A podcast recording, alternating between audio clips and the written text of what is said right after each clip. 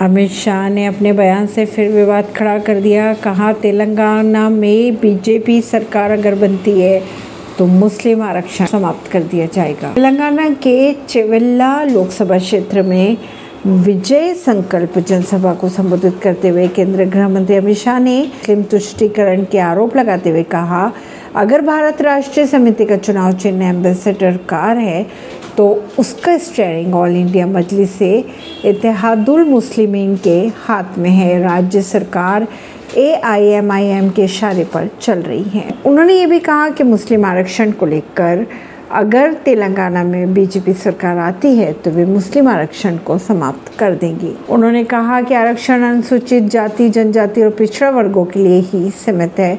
धर्म के आधार पर नहीं, ऐसे में गैर संवैधानिक मुस्लिम आरक्षण को समाप्त कर दिया जाएगा।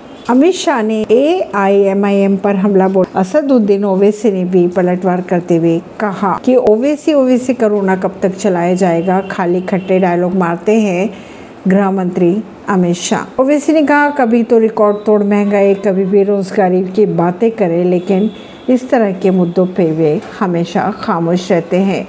ऐसी ही खबरों को जानने के लिए जुड़े रहिए जनता श्रेष्ठता पॉडकास्ट से। परवीन दिल्ली से।